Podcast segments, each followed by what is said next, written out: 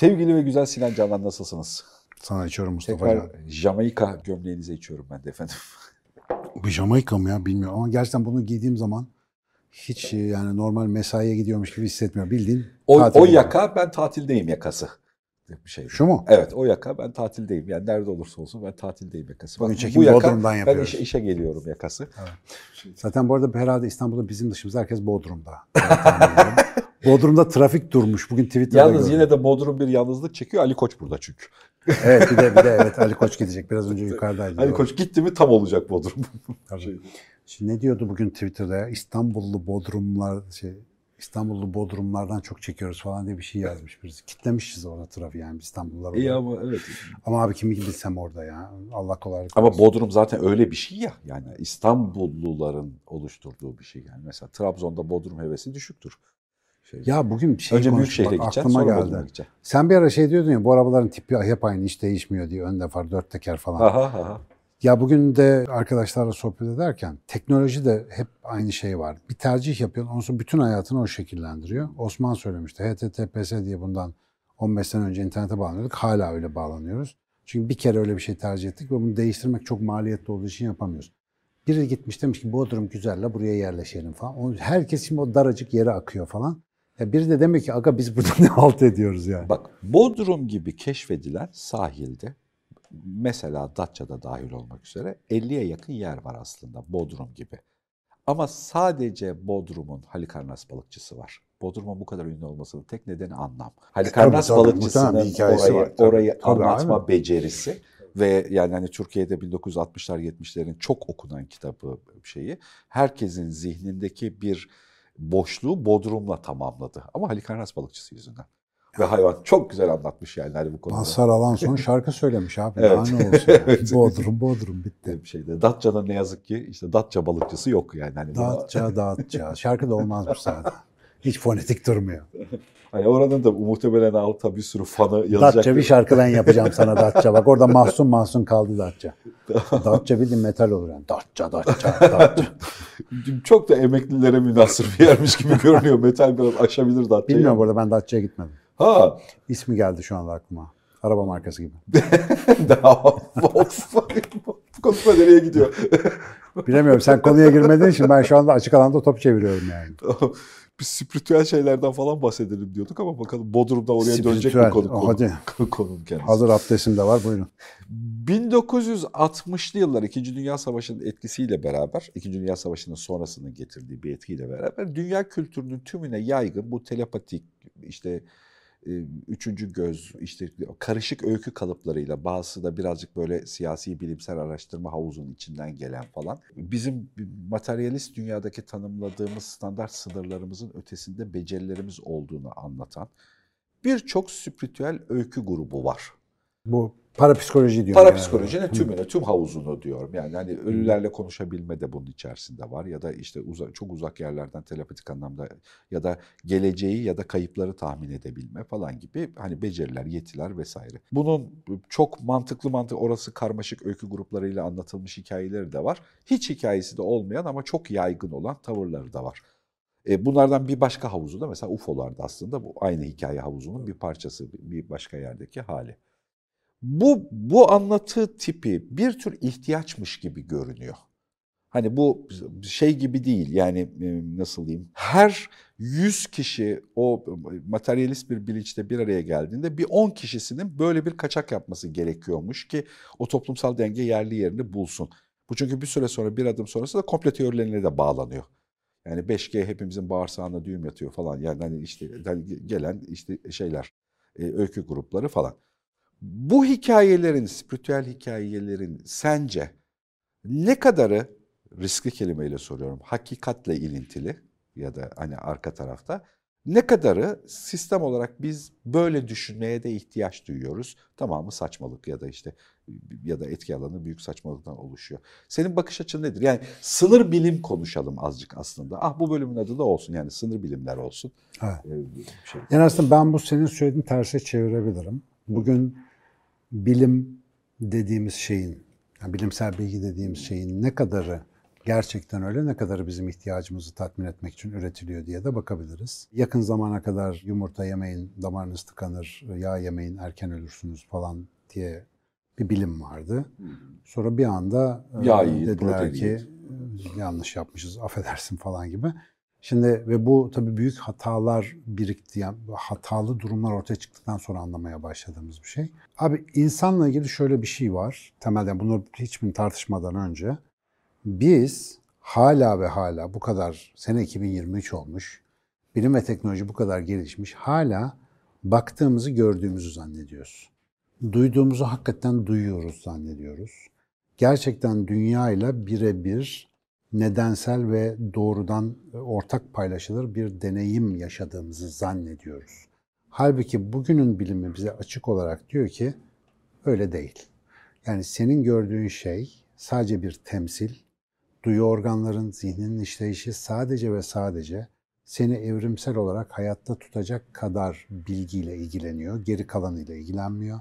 O yüzden mor ötesi, kızıl ötesi ışınları göremiyorsun. O yüzden radyo dalgalarını hissedemiyorsun. O yüzden geçmişi, geleceği sadece hayal ediyorsun, doğrudan algılayamıyorsun. O yüzden şu işte perdenin arkasını göremiyorsun falan. Şimdi böyle baktığında böyle bir yaratık olduğumuzu biliyorsak biz bilimsel olarak bir şeyi bilme yöntemlerimiz bizim adeta bir iğne deliği içerisine sınırlanmış kadar dar kurallara bağlı olmalı. Mesela bilim dediğimiz şey öyle. Bugünün modern bilimi çok katı kurallarla sınırlandırılmıştır. Bir e, algoritması, bir bakış açısı, bir metodolojisi vardır. Sen onunla bir takım gerçek parçalarını sınarsın, ya gözlersin ya dener sonucuna falan falan. Ve oradan da işte bir takım bilgiler ve teknolojiler üretirsin. Fakat bu sınırlının sınırlısı bir canlının kendini çok daha sınırladığı bir bakış açısı. Ama şimdi öyle bir olmuş ki tabii teknolojik başarıları falan da böyle hani gözümüze çarpıyor ya böyle kocaman kocaman görüyoruz biz bunları. Diyoruz ki abi bilim ne muhteşem bir şey. Yani bilim bizim her şeyimiz. İşte her şeyi yarın bir gün bilim aydınlatacak. Şimdi böyle bir inancımız var. Bir kere bu çok naif çocukça bir inanç. Ben bilim insanıyım yani meslek olarak oradan geliyorum. Ama yani nerelerde ne kadar tıkandığımızı da görüyoruz. Yani hiç kendi güncel hayatımızda her şeyi bilimle çözmeye çalışmamamızın bir nedeni var. Eşini seçerken kan tahlili yaptırmıyorsun o yüzden. Yani onda başka yetkilerine güveniyorsun. Şimdi birincisi biz bu soruları sorarken bu tip alanlarda telepatidir, ölüme yakın deneyimdir, işte ruhlarla temastır, medyumluktur. Böyle uç konularla konuşurken hep bilim gözlüğünden bakmayı tercih ediyoruz. Bu da çok büyük bir alanı boşta bırakıyor. O alanda da kimler geziyor? Ben öylelerle konuştum geldim sana mesajım var. Aydınlanmış hede hede bilmem nesinden. Onu, hadi bakalım ayıkla pirincin taşın nasıl çıkacaksın? Şimdi bilimsel yöntem çok dar ama genişletebilme olasılığımız var. Bizim yıllardır yırtındığımız konu bu. Fakat bunun için başlangıç şu. Bilimin bugünkü haliyle korunabilmesi aydınlanma döneminden getirdiğimiz bir refleksle bilimsel metodoloji içine oturmayan her şeyi inkar etmekle ilgilidir. İnancı öyle inkar ettik. Spiritüel deneyimi öyle inkar ettik. Ruh, uzay, feza neyse işte o bütün uçuk kalan her türlü konuyu o yüzden dışında bıraktık. Kuantum fiziği gelene kadar çok iyiydik. Yani 17. yüzyılın sonundan işte 20. yüzyılın başına kadar lay lay lom. İşte hele Newton geldi, Tanrı gitti artık sıkıntı kalmadı falan diye gevşiyorduk güzel güzel. Sonra işte belirsizlik ilkeleri, telepatik parçacıklar onlar bunlar girince böyle bir tabi rahatsızlık başladı. Fakat Allah'tan bunlar çok sofistike alanlardı. Fizik alanı olunca sokaktaki insan çok bununla ilgilenmedi yani. Kültüre çok yansımadı. Aslında yansıdı yahu. Un reyonunun hemen yanında evrender iste gelsin işte sıklıkçı ya da şey. kuantum bulaşık deterjanı Ha, var mesela. falan seviyesine O, o kadar geldi. yansıdı işte. Yani- Şimdi yansımadığı gibi bu bilgi öyle dediğin gibi suistimale de uğradı. evet. Şimdi biz hala aslında bir 19. yüzyıl biliminin dünyaya bakış açısını avam düzeyinde yani bizim gibi insanlar düzeyinde muhafaza ediyoruz. Ve bir şeye bakarken mesela bilimsel sonuçlara uygun mu ya da bilimsel bakış açısına uygun mu diye bakıyoruz. En temelde bilimde sıçramalara sebep olan şeylerin hiçbiri bilimsel değildi. Bak farzı misal okun ok atıldığında okun hedefine giderken hızlanıp yavaşlamasını meleklerin o oku taşımasına işaret olarak açıklayan bir inanıştan gelen Newton, melek kinetiğini çözmeye çalışırken serbest atış, dik düşüş falan işlerini buldu adam. Ya da mesela Einstein görecelik kuramını patent ofisinde çalışırken camı silen o temizlik görevlisinin aşağı düştüğünü ve düşerken hiç bitmeyen bir düşüş yaşadığını hayal ederek yaptı. Bunlar sanrı abi. Bildiğin sanrı bunlar aslında. Fakat üzerine yeterince çalışınca hipotez ve sonra teori oluyor. Yani açıklayıcı bir çerçeveye dönüşüyor. Şimdi gerçek bilim sezgiden, hayal gücünden ve yaratıcılıktan besleniyor. Gerçek bilim ilhamdan besleniyor. Gerçek bilim durup dururken zihninde ya da gönlünde ayan bir takım vizyonlardan ya da fikirlerden ilerleme kaydediyor. Yoksa biz bilimi böyle laboratuvarda pık pık çalışıp tıp tıp damlatıp bilmem işte sonuçlar bulmak gibi anlıyoruz. O bilimin ameliye kısmı. Gerçek olanı yaratıcı fikir alanı. Bu insanlara yani bu tip yaratıcı fikirlerle bilimi ilerletmiş bütün insanlara bak. Bunların zaten çoğunun kendi otobiyografisi de var, sonradan biyografileri de yazılmış. Düşüncelerini e, bugün ChatGPT'ye de sorabilirsiniz yani. Mesela bir Einstein'ı oturtursan, bir Newton'u oturtursan ya bazıları ölülerle konuştuğunu iddia ediyor, bazıları böyle bir şey diyor. Nasıl konuşacaklar onlar? Mesela bir şöyle şey yapalım, simülasyon yapalım zihnimizde. Çok tanımış ya da kitap okumuş olmamıza gerek yok. Mesela Einstein'ı şöyle düşünebilirsin. Like olur mu lan öyle şey? Einstein böyle mi? Der ki, şimdi uzay zaman dört boyutlusu içerisinde benim görebildiğim zaman tensörleri ve Riemann uzayı fete fötüsüyle şöyle bir ihtimal olabilir falan diye bir yorum yapmaya yani kuramını genişletmeye çalışır. Dış dünyada gördüğü açıklanamayan fenomen bu insanların yakıtıdır. Fakat biz bugün bilim diye bilim perest yani bilim tapıcıları yetiştirdiğimiz için adına şüpheci falan denen güruhlar her türlü böyle bilim dışı gözüken iddiayı olmaz, çit bu yalan, çit diye kovalaya kovalaya sağ olsunlar bu kuantumsal kişisel gelişimcilere müthiş bir alan açtılar. O bilimin küçücük iğne deliğine hepimiz böyle sığışmaya çalışırken onlar dışarıda at koşturup Gerçekten, çok satan kitaplar. Gerçekten bu arada derdi olan insana deva da üreterek. Çünkü abi şey var yani depresyondaki adama ısrarla bir ay tenis oynat depresyonu geçiyor. Ve sonra diyor ki vay canına kuantum tenis muhteşemdi falan. Ve bir anda aydınlandım. Şimdi böyle geniş bir alanı bizim aşırı bilim perestliğimiz yüzünden boşlamış durumdayız. Sultan Tarlacı bu konuda Türkiye'de en ciddi çalışan adamlardan bir tanesidir. Parapsikolojik, parapsikik konularda. Birçok anekdotal kanıtın ufak ufak deneysel yaklaşımları da var. Fakat bunların hepsinin sorunsalı şu, konular müzik yeteneği gibi, müzikal ilham gibi ya da sanatsal yaratıcılık gibi çok sıra dışı, nadirattan konular olduğu için bilgi üretme gücümüz de ancak onların bu sıklığıyla alakalı. Her gün hepimizde olan bir şey olsa şimdiye kadar çoktan bilimin içine girmişti. Ama diğer bütün nadir özellikler gibi parapsikik özellikler de anekdotlara bakınca az gözüküyor insanlarda. Mesela ölüme yakın deneyimin çok önemli bir şartı var. Ölüme yakınlaştıktan sonra geri gelmesi lazım ki anlatsın. Dolayısıyla bu olay yaşayan insanların yüzdesi çok düşük ve bunlar arasından da Hani böyle bir vizyonu hepsi göremiyor. Bu da muhtemelen bir yatkınlık işi.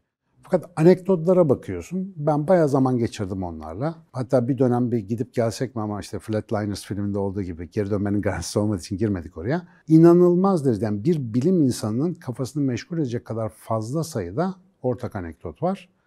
Geçenlerde birisiyle tanıştık. İlginçtir. Bu literatürden hiç haberi olmadığını fark ettim sonrasında. Bir kaza sonrasında yaşadığı bir şeyi anlatıyor. Ağzım açık kaldı ne oldu size de mi oldu yoksa falan diye kız bakıyor böyle. Hayır dedim o kadar kitabi bir şey anlatıyorsunuz ki anlattıklarınızın hepsi literatürde var. Bunda dedi literatürüm var ben bir tek bana oldu zannediyordum falan dedi. Hiç farkında bile olmadan aynı şeyleri yaşıyorlar. Şimdi abi, ne mesela yaşadıkları? E, işte bir öncelikle ortak temalardan bir tanesi ölümcül bir durum geçirdiğin zaman olay mahallini, ameliyathane ya da kaza yeri nerede oluyorsa olay yukarıdan görebilme becerisi. Yani bütün olayı bayağı rahatsız edici detaylar verecek kadar da görebilme. Sonra işte bir ışık. Cem Yılmaz'dan dolayı hepimiz biliyoruz. Sonra ışığın içine doğru, daha doğrusu ışıkla bir olma deneyimi. İçine yürüme diye tarif ediyor bazıları ama sıklıkla gelen tema bir olma deneyimi.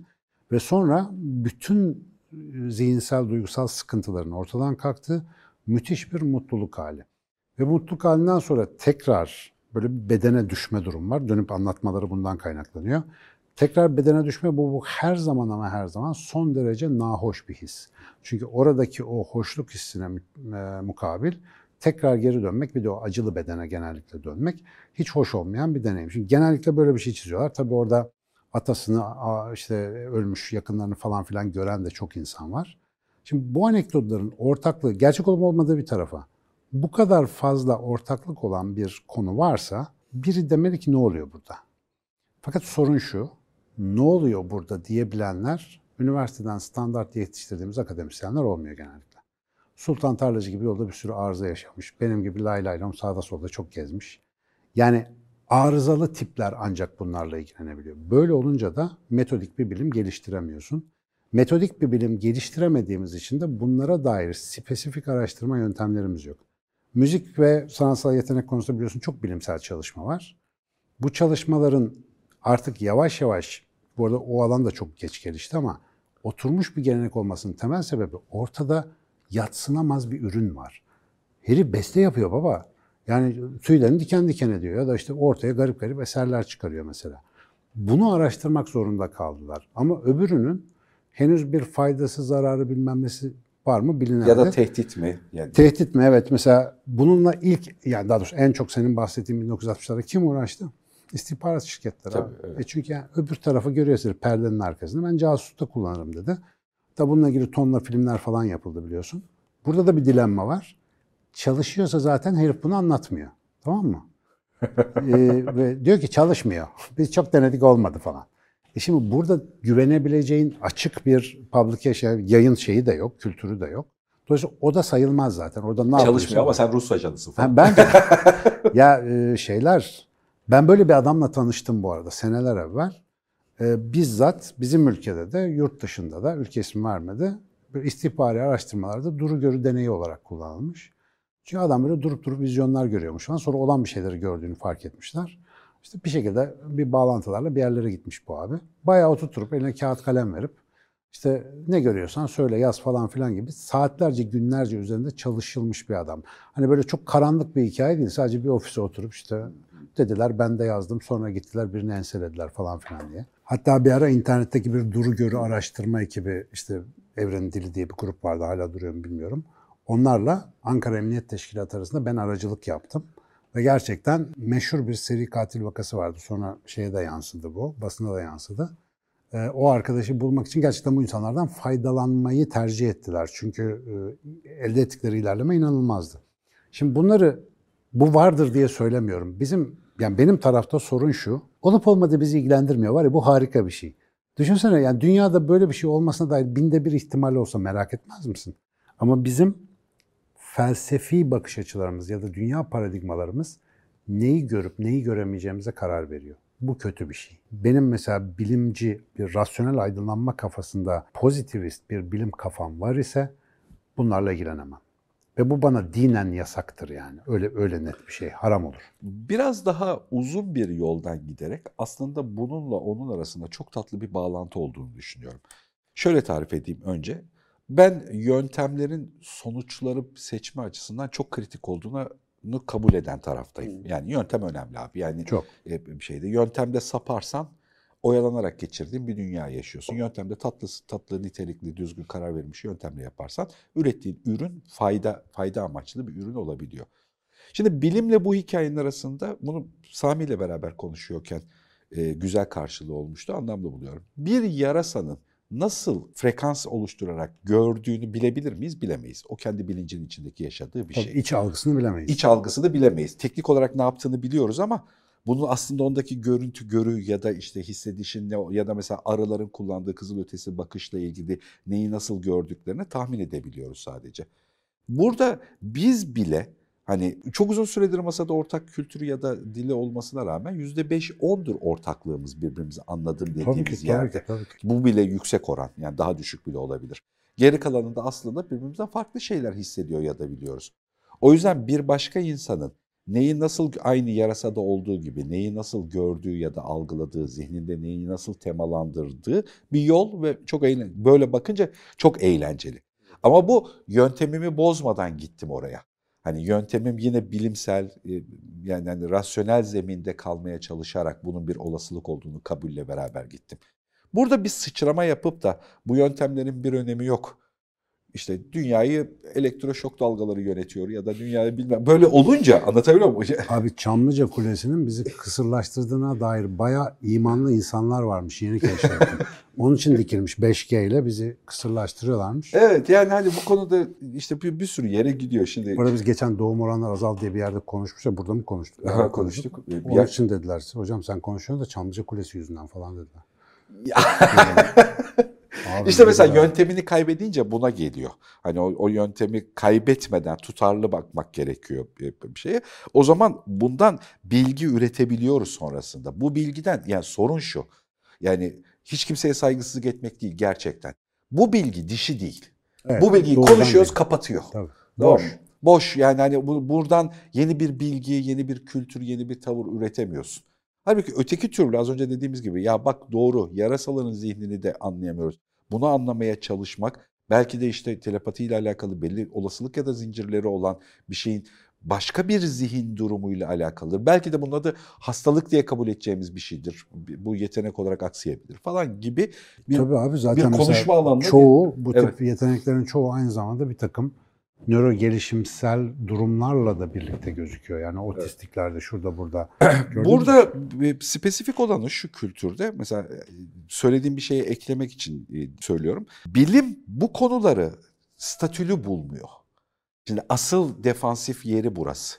Şimdi ben burada çıkacağım meditasyonun bi- bizim zihnimizdeki bilmem ne yeri deyince he he he yapıyor. Yani hani şeyde bilimsel literatürde goy goycu, saygın ya da işte sa- sana akademi içerisinde bir kariyer planı verecek bir bilgi merakı seçkisi de oluşturtmuyor. Asıl defans buradan geliyor. E tabi diploma almış adam senelerce belli dereceler yapmış. Sonra biri çıkıyor şifa dağıtıyor, biri çıkıyor gayipten haber alıyor, biri çıkıyor nefes egzersiziyle bilmem ne iyileştiriyorum diyor. Şimdi bu alanla ilişkisi çok sağlıklı olmaz yani olmuyor da baktığında ama işte çöp adam hastalığı var ya bir alanın kötü uygulamalarını alıp o alanın tınısını çağrıştıran her şeyinin tersiyle itmek. Aynı şeyi mesela o geniş suistimal kitlesi de yapıyor. Yani mesela tıp şuna çare bulamıyor. E, o zaman kuantum falan.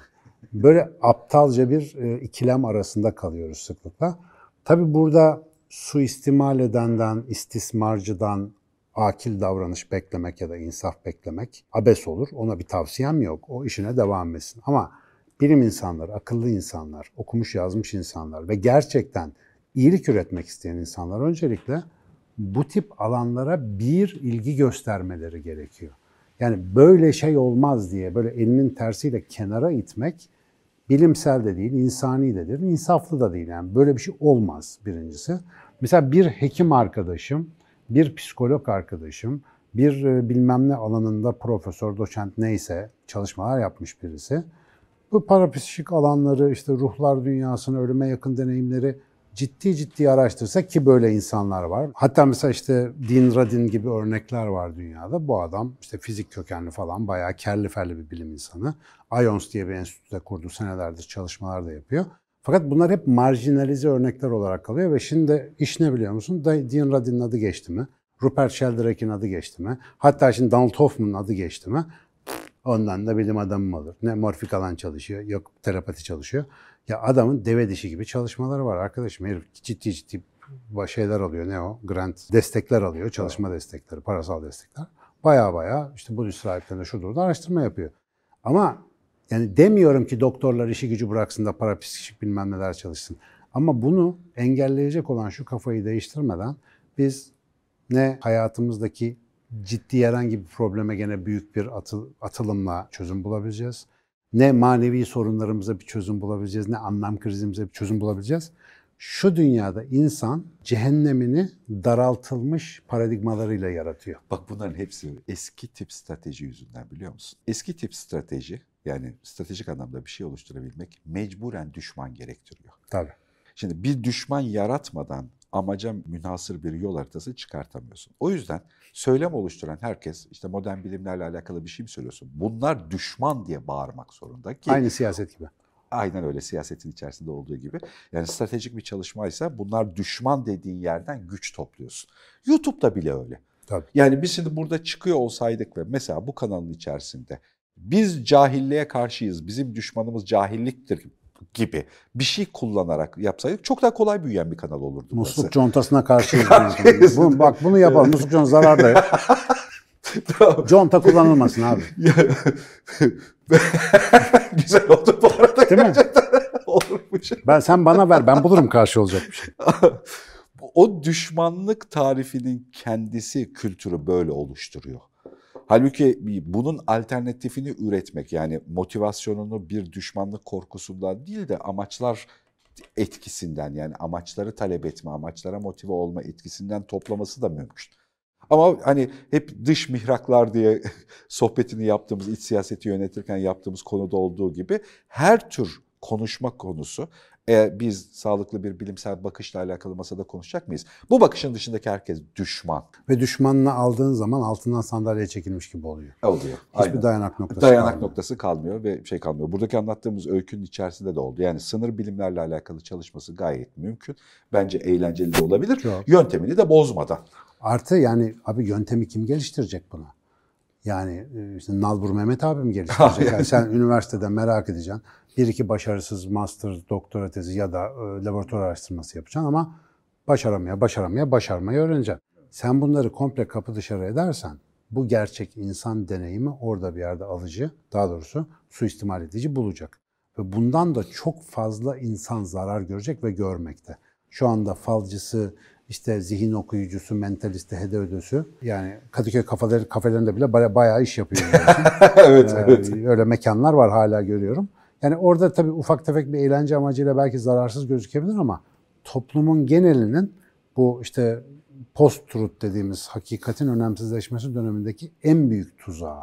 Bilimin daraltılması, aklın daraltılması ve akılsızlığın artık akılla denk ses çıkarması. Bu büyük bir problem.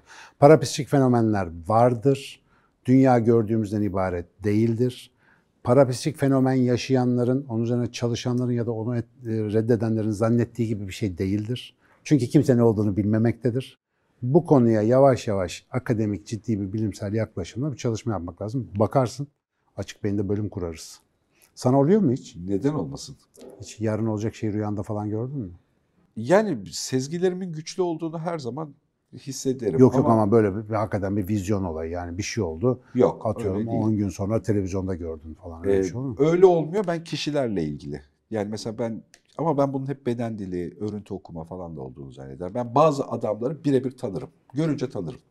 İşte o çoğunlukla zaten bütün yani çoğu parapsikik fenomenin çoğu mekanizması zaten örüntü algısına dayanıyor. Hayır, ama Karmaşık yani ben öyle okudum tabii. yani beden dili, işte stil seçkisi, e, kullanırkenki kelime havuzu, kelimeleri sıralama biçimi gibi kriterlerle bunların bir bölümünü azıcık ölçebiliyorum. E, ben o adamın hani mesela bazı kritik durumlarda ne tür refleks vereceğini bildiğimi zannederim. Bu arada bu zannetme de büyük bir yanılgı payı da içeriyor yani. Hani- Tabii ki. Yani işte bu burada zaten Ama ben buna güvenirim bu arada. işte yani. bilimin en çok korktuğu şeylerden bir tanesi o. Bu da mesela çok ölçüm konusu değil. Sezgi be sezgi. Sayısallaştıramadın yokmuş gibi yapıyoruz ya. Yani bu çok akıllı bakış açısı değil. Sözüm tabii ki benim yaşımda ve daha büyük olanlara değil, gençlere. Önümüzdeki dönem Ama bu kafa- konuda konuda bilim insanları gerçekten çok duvar bu, bu konuyla alakalı. İşte ben bunun düşünme yöntemleriyle ilgili alabileceğine dair sana senede bir defa bak böyle olabilir mi diye gülüp dövüyorum beni gidiyorum. bir sene sonra tekrar buradan geliyorum. Olur mu abi ben onu dövmüyorum. Ne zaman dövdüm? Biliyorum canım Bir şakalaşıyor. sonraki bölümde konu bu olsun. Bak halka açık tartışıyoruz tamam mı? Mustafa Bey ben sizi dinledim. Öpüyorum yanaklarından. Teşekkür Ben de ederim. seni.